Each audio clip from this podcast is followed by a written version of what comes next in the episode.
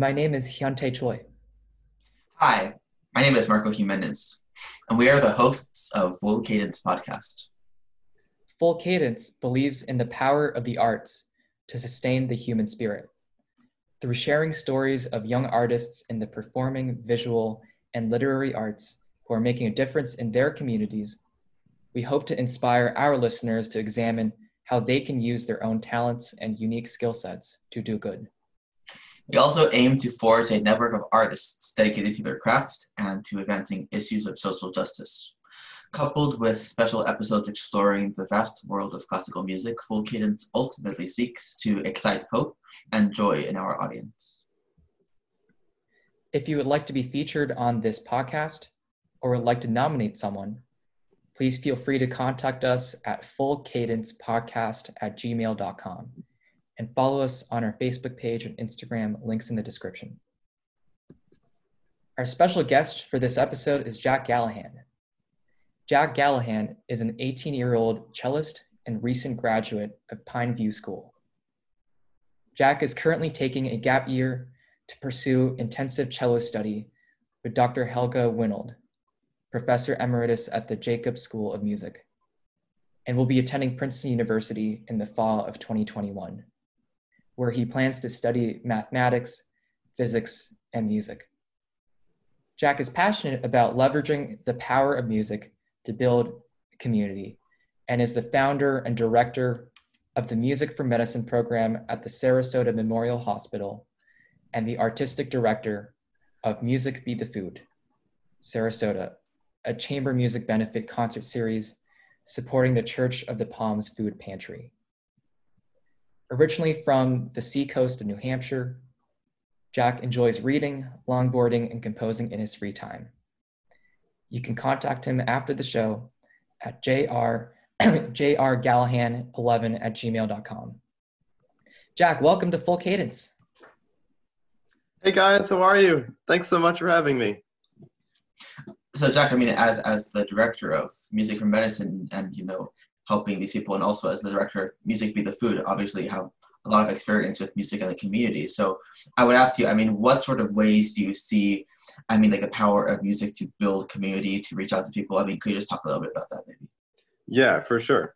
I mean i think one of the um, most interesting things that i saw with if music be the food was basically putting on a concert is something that involves so many people um, working towards a singular thing right? So like you obviously saw that um, and you're a big part of that in which we have you know so many musicians coming to uh, you know rehearsals all throughout the week leading up to it things like that.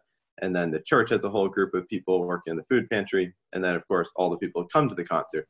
So basically it's just that idea of having all these people. It must have been probably you know upwards of 200 people all coming together for the one purpose of supporting this food pantry.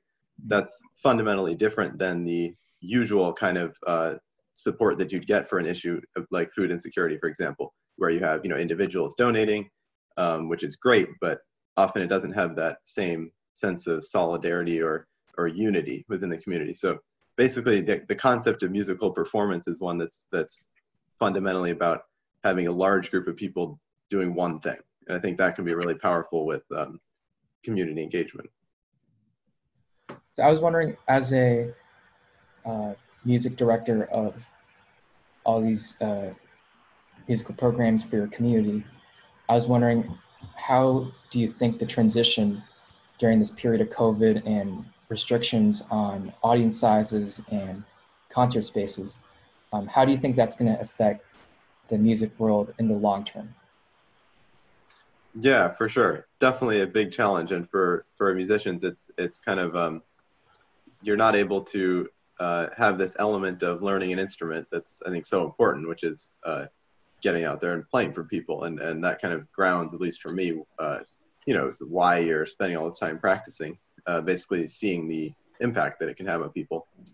Um, but I think that one uh, result is that it will definitely cause musicians to become more creative in the ways that they interact with their audiences, for sure. So, I mean, on a very simple level. Um, many organizations have adapted to the current circumstances by doing virtual performances. So, for example, earlier today, I just gave a performance at a at the Church of the Palms um, for their live streamed service. Um, and it's pretty weird to to like just play for a microphone knowing that that's actually a lot of people um, but i think that doing that kind of uh, just increases the flexibility of, of you know performers and, and allows them to kind of try new things out and um, one interesting thing is uh, the idea of doing skype lessons i never really even thought of that before but i've been doing those with my teacher for a while and they're surprisingly effective so i think it's certainly making everybody more creative uh, to go along with that, what role do you think art serves in a community?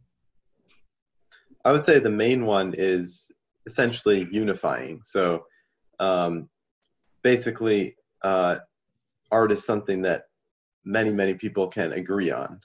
And it expresses kind of common values. That's kind of the, um, well, values is a little bit too specific of a word for it. Common uh, um, emotional experiences or um, uh, you know a wide variety of things that everybody kind of feels in a similar way and so when you have a whole audience of people at a concert um, that's something that kind of can break down many of the divisions and barriers that exist in you know communities right now um, so i think that the main like active community role is basically just to uh, to try to get people on the same page i mean and speaking to that i think that the arts in general have a unique, I mean, in my opinion, a unique power to really communicate in a really visceral way. I mean, in terms of literature, um, poetry, art, even architecture, I think, and music obviously has this capacity to move us. So I was wondering what what elements in great art do you think what sort of elements are present that move us? Obviously, there are lots of different answers to this. But I was curious what your take on this is. Yeah, well, I think it's very individual, and it you know it's it's about um, connecting one's own life experience to a work of art. And a lot of times, great works of art are so kaleidoscopic and they have so much in there that um, each person will connect with different elements of it in different ways. Like, for example, a mm-hmm. Mahler symphony. Um, I think I heard, forget which conductor it was, but uh, might have been Gergiev, I'm not sure. But he, he said people love Mahler so much because there's so much in there that there's something for everybody. So, yes, uh, I'm sorry to interrupt. I was just going to say it's so funny about Mahler because I'm reminded of Mahler's exact quote, which is "A symphony shall contain the world." The only composer yeah. said that. He was talking to Sibelius about that, wasn't he? When he said that, yeah, which is very different than what Sibelius thought about the symphony. But yeah, so so that's the idea. Definitely is that it, it contains uh, so much of uh, our life experiences. You know, Mahler symphony is, is such a huge uh, poetic and artistic uh, object that there's basically elements of it that all of us can relate to on a very personal level and um, are you know moved by in different ways uh, so kind of what similarities and differences do you see in the way you approach physics and music i would say the most important to me would be the similarities um, and this is especially true with with both math and physics um, and basically, I think of both of these areas as being fundamentally creative. And I think I, I probably wouldn't think about it that way if I uh, didn't do music in some way. Um, so, for example, in math, the idea of solving a problem that you have never really seen before is fundamentally one about creating something out of nothing. It's about uh, thinking uh, about a new approach to the problem or taking an unconventional uh, angle. And that's what musicians do every day. If they're practicing a piece finding a new interpretation for it or composing a piece obviously. So definitely uh, approaching math and physics creatively is i think what i've gotten most uh, out of that that uh, connection or symbiosis between those two areas for sure. Well i mean so on the flip side of it um, i think that this kind of especially pertains to math but um, being kind of interested in, in math uh, gives me a, a perspective on music that uh, basically I'm very interested in the structures in music and the um, uh, kind of architectural elements that can exist in music that are often very mathematical, like in Bach, for example. Mm-hmm. Yeah, because um, from my understanding, both physics and music have tangible theories and foundations uh, that govern its laws. I mean, for physics, we have like, for example, Newtonian uh, laws of gravity. For music, like you said, uh, laws of Baroque counterpoint, uh, sonata form, uh, and just literally speaking, the ink on the paper. Um, and in the deepest levels of physics and music, they both transcend the physical realm in the way they touch people. Um, so I was wondering, at what point does physics or music uh, become more than the tangible and more uh, mm. transcend to the spiritual?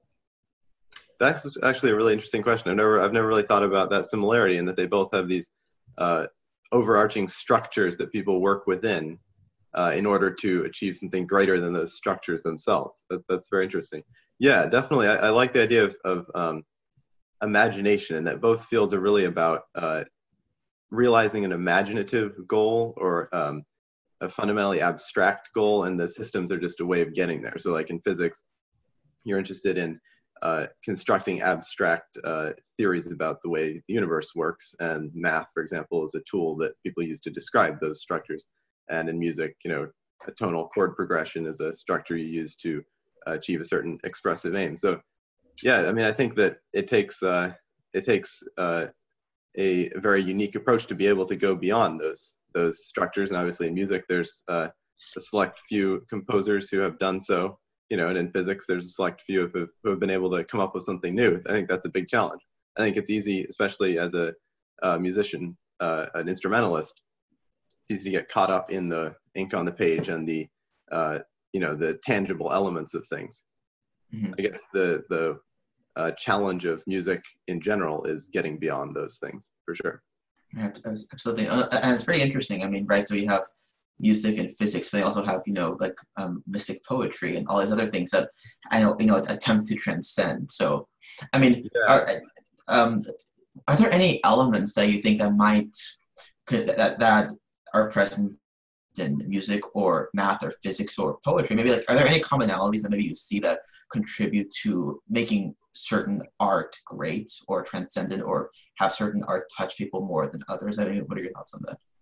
Yeah, one of the things I was thinking about um, with that last question was another similarity is um, that in both areas, physics and uh, music, a lot of the most exciting, most interesting things, as you say, are um, when somebody defies the current structure, the current system you know, so for example, the obvious examples are uh, quantum mechanics and and atonal mm-hmm. music. So um, you know, in quantum mechanics, the whole structure that was set up before in order for people to achieve this aim of describing the universe was totally subverted. And similarly with Schoenberg and to a lesser extent Scriabin, if you want to argue that he also played a role in uh, dismantling tonality. So I think that one hallmark of all extremely uh, successful things in music and physics is that there's something brand new and there's something uh,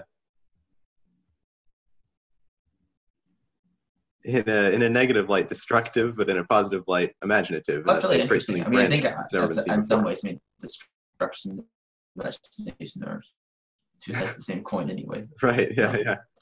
Okay. So, so one thing, I mean, so I was wondering if maybe you could talk a little bit about what aesthetics is. Um, sure. Sure. So I mean, the way I see aesthetics is just that's interested me, at least in my limited experience with the field, is uh, what can qualify as beautiful, what can qualify as art, mm-hmm. and uh, is there any way that you can, you know, uh, express what uh, characteristics all art has? And that's a very, very difficult task. I remember um, on the first day of my art history class um, in high school.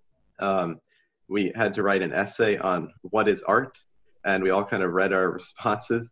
And I mean, it's an incredibly difficult question. I think people have been trying to answer for a long time. Um, and basically, no matter what definition you come up with, you can always find some piece of art that that uh, doesn't fit with that definition. So that's kind of how I see the field. But again, as I said, I'm not super knowledgeable about it so I mean, as you see, I mean, what's the relationship between like you know the, subjective and objective elements of art? I guess you know the exper- experiential dimension than what's actually on paper. Yeah, yes, this is a super interesting question to me. So basically, um, I absolutely love Bach's music, as most people do, right? Mm. And this kind of interest of mine began when I started thinking about what it is about Bach's music that makes it in many ways totally unsurpassable. Like, what is it about Bach that makes him so great? And obviously, that's a question that I'm certainly not prepared to answer.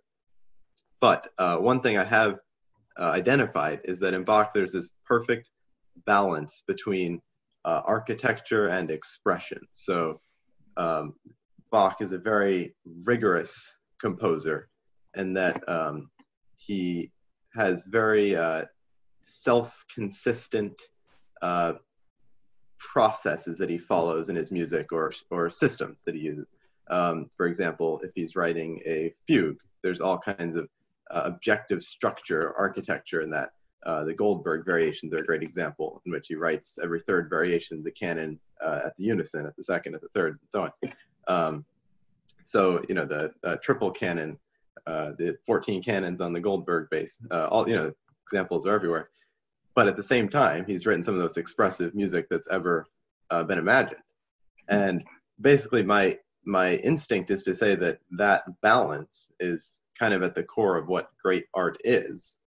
Um, but I kind of have have uh, become a little bit more wary of that conclusion um, when I take a look at some of the 20th century composers who really explored the extremes of those two ends. Like you have people like um, uh, Pierre Boulez, for example, who or uh, Milton Babbitt, who go way into the objective side of things. Uh, like Boulez's uh, structures, one and two, for example, are almost totally systematized. It's basically a mathematical formula. Uh, you know, Milton Babbitt, you know, with with uh, all of his serial techniques, incredibly objective. And then you have people like Feldman or Cage who are just totally composing subjectively, no system. So uh, I'm a little bit, you know, I'm not prepared to uh, reject those two extremes as uh, unartistic, but uh, you know, so it's I'm in a state of confusion on the question right now, but huh. it's very interesting to me. I mean, I have a couple of thoughts. I mean, one thing that I've, I've read is, you know, how often um, aleatoric music and then music in which you have absolute control ends up sounding the same to the listener. But I thought was a bit right. interesting. Yes, definitely. Like um, Cage's music of changes, which it's totally random, totally chance procedures, and he just takes all the notes, the rhythms, the timbres from the book of changes, the, the I Ching.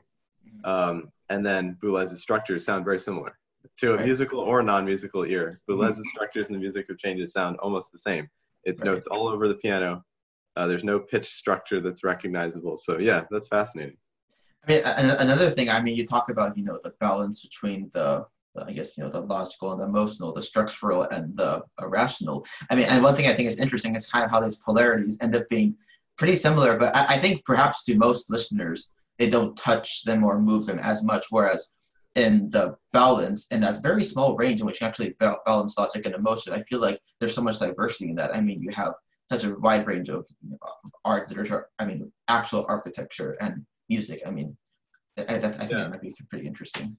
I think kind of the confusion that results when you start looking at the 20th century stuff is that the system that that Bach and Beethoven and Brahms and Mozart and Haydn all used that gave it this architecture was tonality. And then when mm-hmm. that's subverted, you're now kind of swimming in a in a subjective sea of chromaticism, and and some composers found ways of of erecting some structures for themselves, and others didn't. So it becomes kind of strange. I agree with you though that, that within that uh, balance, that equal balance, there's an infinite range of possibilities. You know, it's not just Bach. It's you know all the composers have that have that balance for sure. So do you think that the the essence of 21st century music is to uh, kind of do away with the concept of a you know a school like the New York school or the the second Viennese school, you know, and and basically follow one's own interests because that seems like what's happening in some sense. Well, you know, I, I, I'm a bit torn on this because I really do support some sort of globalization of music. So one thing that I personally am a huge advocate for is the incorporation of the music of um, non-Western cultures into the, the Western music. Like, I mean, there's, I feel like there's so much material to be to be derived from folk songs. I mean, if, if we see Bartok or or Martinu, so many composers who derive so much material from these folk songs. I think there's something to say about the long-lasting power of folk songs having been culled through the um, centuries or millennia, as it is. And so, I mean, on the one hand, I think that subjectivity in art is always is, is a is a very good thing. On the other hand, I'm always wondering whether art is moving in a certain direction by itself, like whether you know art moves by itself as a entity or whether it's something that's made up by humans. and it and its and its direction is something that we construct. So, I mean, what were your thoughts on that? Yeah, I mean, would you say that? Um, what do you, do you mean by that? That um, art has an independent life from history, or or would you say that it is it is grounded to its historical time? You're just saying that it has like a life of its own in some way. Not not not quite. I mean, I, I definitely think that art is art tends to be very related to history and politics in general. What I what I mean is that kind of like whether there's some sort of direction. I, I think I do say that some sort of direction that art would take by itself, or whether it's more like something that individual humans influence. Right, right. In other words, like you know, if I'm a composer, I look to you know uh, the composers before me, and I take it to a new direction in a certain uh, in a certain continuous path. Yeah, precisely. Yeah, I mean, I think that's certainly the way it has been, mm-hmm. but I think that um, I think that that may be dissolving currently. I think that might be the major defining feature of, of music today is that uh, that notion of having a, a path that goes somewhere, you know, that's composed of many, many people and artists is, is kind of turning into just a sea of different ideas that are just kind of being thrown out there. And, actually, and I think that as you pointed out, yeah, go ahead. Oh no, sorry. Um, to follow up on what Marco was saying earlier about kind of uh, you know world music, uh, coming into the classical music world, uh, a few of my favorite like modern composers, uh, Kapustin, uh, William Bolcom, they're incorporating um, some jazz elements into the classical idiom. Um, and that is a super cool fusion that's going on that probably would never happen in uh, previously to, to now. So it, it's really, it's really cool to see the kinds of different voices and different musical languages that are being incorporated into kind of the larger classical world um, and the larger acceptance uh, and inclusivity of the musical harmonies and languages is, I think, much overdue. Definitely, for sure. I mean, to talk about a driving force uh, that guides music, I would say synthesis is definitely a major one of of um, the late 20th century and, and 21st century. And I think jazz definitely plays a big role in that for sure. Um, in terms of in terms of classical composers, definitely. Um, I know that Elliott Carter, uh, my personal musical hero, was very uh, influenced by jazz uh, in his in his early uh, years, and he was interested in this concept of improvising a very um, free, uh, expressive line over a much more uh, steady or simplistic foundation that he heard in jazz, and he kind of incorporated that into his idiom for sure. And do you think that knowledge of musical theory and historical context uh, is necessary to appreciate the music itself? That's really good question. Yeah. Um, to what extent is uh, art its own little self-contained world, and then to what extent do you need to look at it? I mean, I'd say as a performer, personally, I always like to know as much as possible about the the context of a piece. Um, like for example, I'm, I was working on Shostakovich's first cello concerto recently, and I've been trying to you know read as much about Shostakovich and his life and his time, um, and that certainly can give insight to a piece. Um, then on the other hand, I think that oftentimes the goal of an artist is to create uh, a self-contained world in which one can kind of step in uh, and remove themselves from uh, the rest of, of people in the world. Um, I think it also varies by composer. Like some composers are very interested in creating a, a very spiritual, separate thing, and others not so much. So, like for example, um, the music of Bach or like Morton Feldman, for example, or like in the painting world, Mark Rothko or Barnett Newman, we're all very interested in creating very separate, um, abstract worlds. And I don't think if you're interpreting a, a Feldman piece or a Bach piece, you really need to know the politics of Germany at the time Bach was writing, or you know, in America in the 1970s.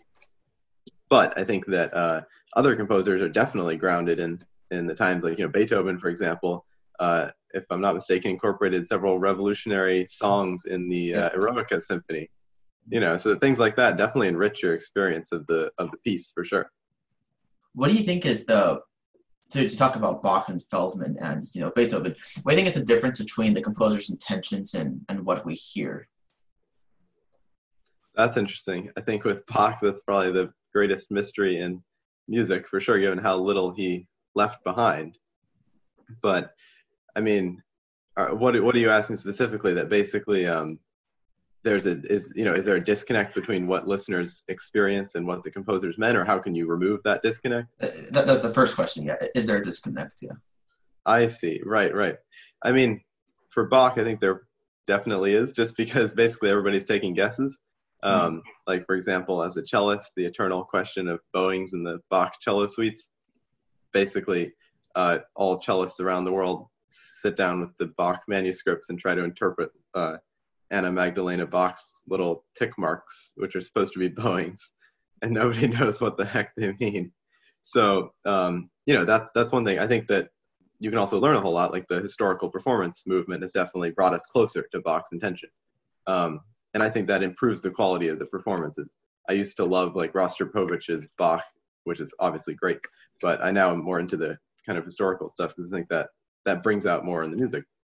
Mm-hmm. Uh, then with the living composers or composers who you know had more well documented intentions, um, I think that it helps to. I, I, mean, there's there's always some kind of a disconnect, but it definitely helps to to read about the composer and what they're most interested in doing as a performer, and then you can kind of get into their world so to speak. But um, it's an interesting question. You know, how valid are interpretations of music that do deviate from the composer's original intentions? You know, I mean, obviously, right. no, sorry, go on. Rostropovich's Bach. You know, like a lot of people kind of passionately argue that that's wrong in some way. You know, I'm not inclined to do so myself, but it's an interesting question for sure. Right. I think it's also interesting to consider. I mean, as as an observer, perhaps perhaps a visual art. I mean, perhaps you're seeing it in a completely, completely different way than the artist intended. And is does that mean that what you're seeing is included in the original work? I mean, I, I guess on that point, does does the visual art exist in space, or does it exist in what you see? And also, does music does music exist? Um, is it what's on the page? Does it exist in space, or was it what we hear? Does this exist in time? And what, what are your thoughts on that? Yeah, yeah, yeah. That's really interesting. I think that the fact is that the uh, it's what you hear, it's what you see. So in other words, um, most Western composers have worked towards or worked in a in a in a tradition that holds the score as the art basically. And mm-hmm. essentially it's a matter of interpretation and translation to get the score to the audience. So in that sense they're they're trying to make it the score even though I think it is fundamentally what you hear. But I think what's interesting is that in the uh, 20th century, you have people who try to play with that. So, like for example, Earle Brown was a composer in New York in the 1960s and 1970s, and he was really interested in the performers having almost like an equal role and the listeners having an equal role in the music. It was something that was created right there. It wasn't just his score. So he had these open form pieces where the performers kind of got to choose what order things would be in the piece and, and things like that. But um, yeah, I think it's definitely what happens in your mind. That's kind of the art itself. And um, as a result of that, many different ways of looking at the same thing are valid. It's pretty interesting, right, to consider that that means that all the, I mean, myriad interpretations, I mean, millions or billions, if it's popular enough, I guess, um, of, of, interpretations of, the, of the, that artwork are all actually what that artwork is. But surprisingly, not what, not what the person who created it. I guess that's the one thing that will never be that particular artwork, since nobody will ever know it. Yeah, well, I mean, I think I think that you know, if you talk about Bach, for example, I, I don't necessarily think that there is something that uh, exists that is the art that nobody's gotten to yet. I think it's it's more of a participatory mm-hmm. task in which mm-hmm. there's this wide uh, a variety of people who are engaging with Bach's music that he wrote, and each of those people contribute a new thing to the dialogue about Bach's music. And you know that, i think that's a very healthy atmosphere to be in rather than kind of striving for one this was the composer's intention. I think that keeps it more alive. I was wondering if you might be willing to recommend some some, some artworks maybe particularly music pieces that you might recommend to our listeners that movie yeah. particularly maybe definitely yeah when it comes to the uh, the 20th century uh, this is very difficult to choose definitely big for me would be elliott carter i would recommend probably his first string quartet is is mm-hmm. one of the pieces that I first heard, and I kind of uh, first fell in love with Carter um, after hearing that piece. Um, and basically, what I love about Carter is that he he does this thing where he has totally different kinds of music at the same time. So that's like kind of his primary interest, and it kind of stems from the music of Charles Ives and Henry Cowell, where you have um, and a little bit Conlon Nancarrow as well. Um, Sorry, can you, can you talk talk a bit, little bit more about I mean Cowell and Ives and what they did? Yeah, definitely. So basically, uh, in Greenwich Village, New York, just very uh, bohemian atmosphere of artists doing very different things. Uh, Ives is kind of the center of all of this. Ives is also Carter's neighbor for a while. Um, and basically, Ives was totally uh, interested in exploring his own musical curiosities. He was an insurance uh, and a seller, so he didn't really have any obligation to uh, to play stuff people wanted to listen to at the time. And so he did a lot of very interesting, uh, revolutionary things. And I think the most important for Carter is that he explored. Well, okay, so there's this idea of unity uh, in most of Western music. So even if Bach writes, you know, four contrapuntal lines, the idea is that they all come together into this one uh, spiritual, uh, unified element that says one thing, right?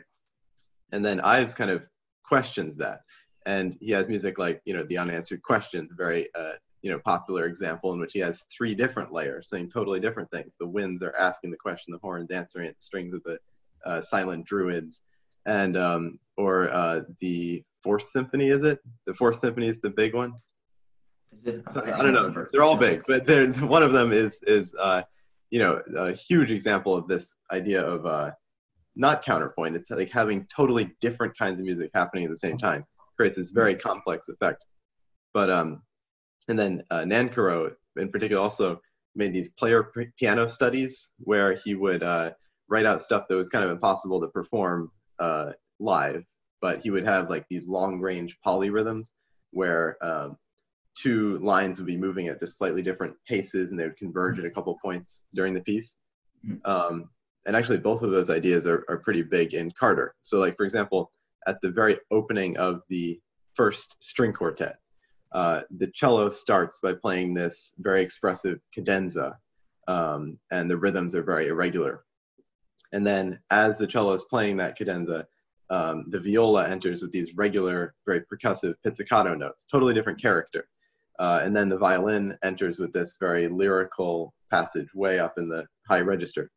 Um, and that continues. And like, for example, his, uh, his second string quartet has four different characters. Each one has like a different uh, set of intervals they use and a different set of emotional uh, profiles. So it's like a play.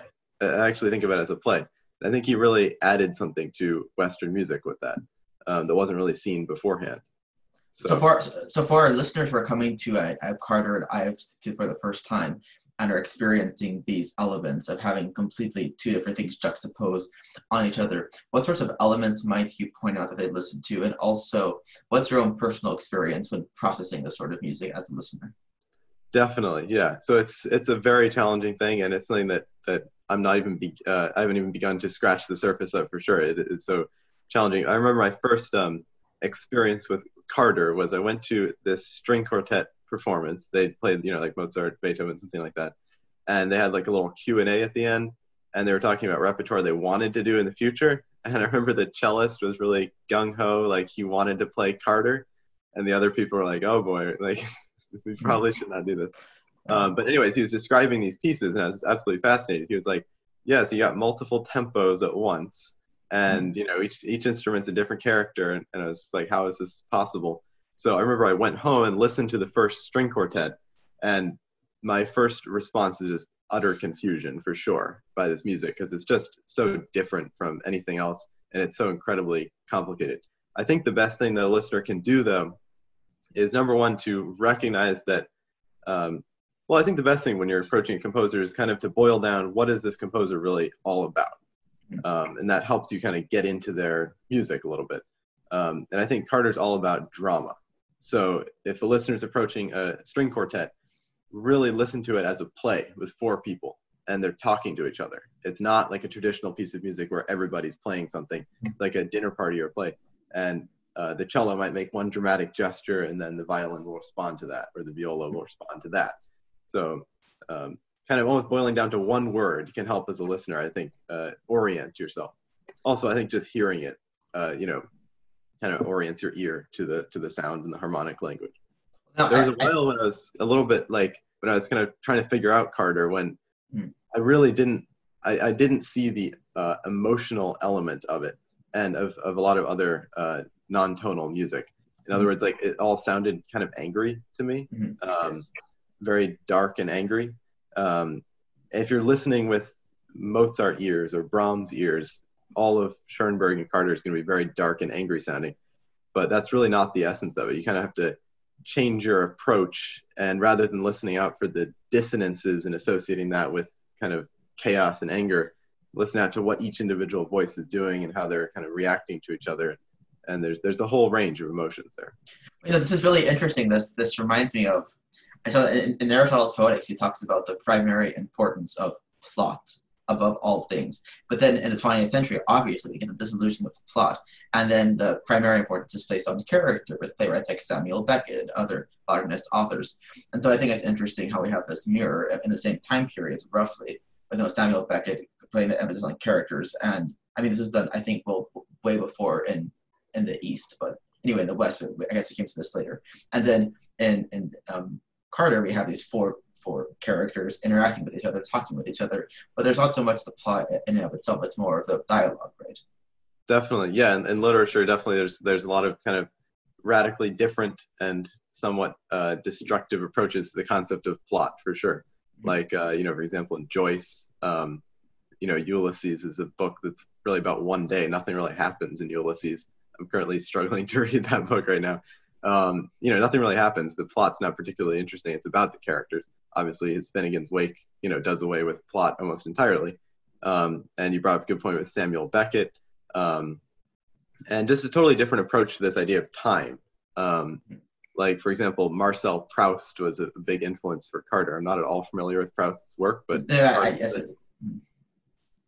Yeah, But, yeah. I would, I would say a, a bit about him. I know that many people who've read his his remembrance to remembrance of things past say that it's one of the most influential books um, that they've ever ever read by and readers from from all walks of life, from all different backgrounds, because it, it um, has them see the world in a fundamentally different way. The idea that things that are remembered can you cannot truly remember something. You can only remember the last time you remembered it. And anyway, to remember something, you have to experience it again. memory becomes a big thing when it Mhm. comes to uh, structuring pieces over time rather than necessarily having this storyline. And that's something that's um, it's almost more geared toward the visual arts. This is where I think Feldman comes in, who's another one of my favorite composers of all time. And he was very interested in uh, music that's not plot oriented. He called them time canvases, in which basically um, he he was more thinking about painting almost uh, and creating that kind of a world. Um, and a lot of his pieces are within this very textural time canvas um, in which nothing, you know, there's no climaxes, there's no, you know, resolutions. Um, he's interested in memory. He'll play one thing and then do something just a little bit different later on. And it plays with your mind in these really interesting ways because, you know, you don't know, is that really what I heard earlier? And it introduces this idea of, of memory being a fundamentally abstract thing. And it's pretty cool, I think. He wrote this piece called Triadic Memories, which is particularly concerned with that. Well, one thing that that I might ask you is the the ways in which art um, influences our perception of time. I mean, I, I, I, for composers like like Messiaen, who attempts to kind of suspend time entirely or Philip Glass to try to hypnotize us. So I would think maybe if you could speak about speak about speak about this a little bit. Yeah, I mean, for me, it just makes me appreciate uh, time on a kind of smaller scale. I think like going to the symphony or going to a museum or something is kind of an opportunity of a, escaping the fast pace of normal everyday life and entering into a world in which time is very, very important, Mhm. um, in which every second is like an event that you experience, which is not how we normally experience time. I think that's actually very enriching. So, like for example, um, you know, and every person uh, approaches this differently. But you know, reading Joyce, reading 1,100 pages or whatever it is, 700 pages about one day, makes you appreciate a day a lot more, you know, than you normally would, because you realize what happens in a day. So I, I think it it kind of allows you to zoom in on time a little bit, which is pretty interesting um, to experience. Feldman also does that. You know, with such long pieces, um, you get this totally different concept of of time. I mean, normally you don't spend two hours listening to one thing. You know, just focusing on one type of music or one texture, and it I think it just gives you more focus and a little more appreciation for everything that happens in your life. What kind of advice would you give to people who want to get into uh, modern classical music like Carter uh, that you're talking about? Um, do you think the point is to try to understand it, or do you think it's more of a, a listening experience? I definitely think starting from the listening experience is, is the way to go. I mean, I think that for a lot of the very hardcore modernists, um, in order to really fully understand them, which I certainly don't, you need to, you know, get out the score and really dive into them. But yeah, I think definitely the way to start is just to to uh, figure out what ears you need to uh, appreciate a piece. In other words, a lot of people think of of um, music or entertainment as something that's given to you, right? And I think a better approach when you're dealing with new types of music is to think about okay here's the music now let me experiment with different ways of listening to it and see which one yields the most fruit mm-hmm. um, and that's definitely a creative process you know you have to try out all kinds of different ways of thinking about the music and eventually you kind of learn which set of ears works for which composer so like if i'm listening to bach i have a totally different set of ears than i'm listening to chopin or carter and i think that the challenge in approaching new music is that the first time you hear it, you're going to have the wrong set of ears on necessarily because mm-hmm. it's new. So I think just kind of opening your mind to uh, to listening in new ways is the is the way to go, and absolutely that listening experience is the most important thing. I was actually going to ask you. Obviously, I think as humans we have a tendency to stick to the known. I mean, all the way back from I mean when we're when we're apes, that sort of thing. But I mean, one thing I, I might ask you is. Um, how what sort of advantages do you see for listeners uh, trying to seek out this new music maybe things are outside their comfort zone what sort of insights do you think might be able to gain maybe on themselves on life or just maybe sheer listening joy i mean i would love to hear what you think about that yeah absolutely i think that it gives you a well it makes you think deeper and it gives you a deeper appreciation for the fundamental elements of art and uh, life and, and everything so for example in music if you uh, listen to a whole bunch of new types of sounds in music, you then see the other stuff in a totally different light. So I think that's one of the most enriching elements of, of kind of experiencing a broad range of approaches. So, mm-hmm. for example, if you know exploring all these 20th century composers like you know Feldman and Boulez, Boulez and all this definitely gave me a greater appreciation for Bach and for his craftsmanship and how you know those composers really came from Bach in, in some way. So I think it it uh, constantly changes the way you see the old when you experience the new. One thing I think is might be interesting is how a lot of the stuff that's happened in the West recently with the suspensions of time and all of these dissolutions of plot are things that have been done for millennia in many other world cultures. And I, I this kind of makes me wonder whether this means that there's some sort of trend towards some maybe 200, 300 years, who am I to give a time scale, but some sort of globalization of the arts in which these different, uh, some sort of canned music. So, I mean, what are your thoughts for the future of the arts?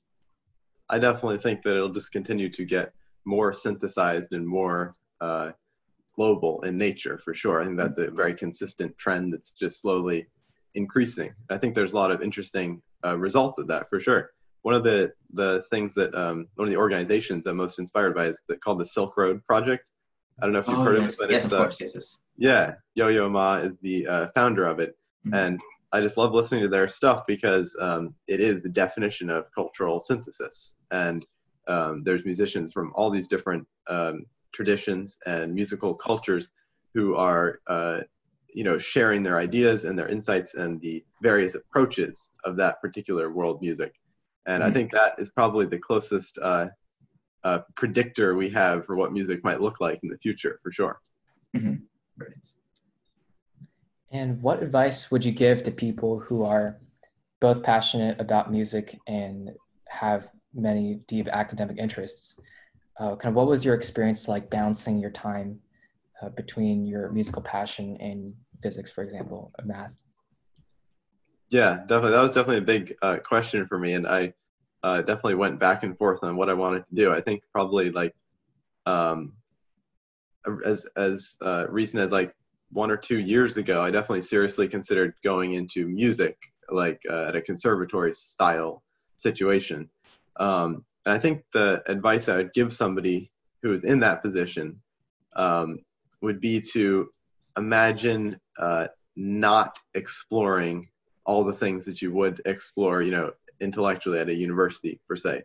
And uh, for me, that was kind of what what led me to the decision to go that route because I couldn't really uh, imagine not diving into all these fields that I'm interested in.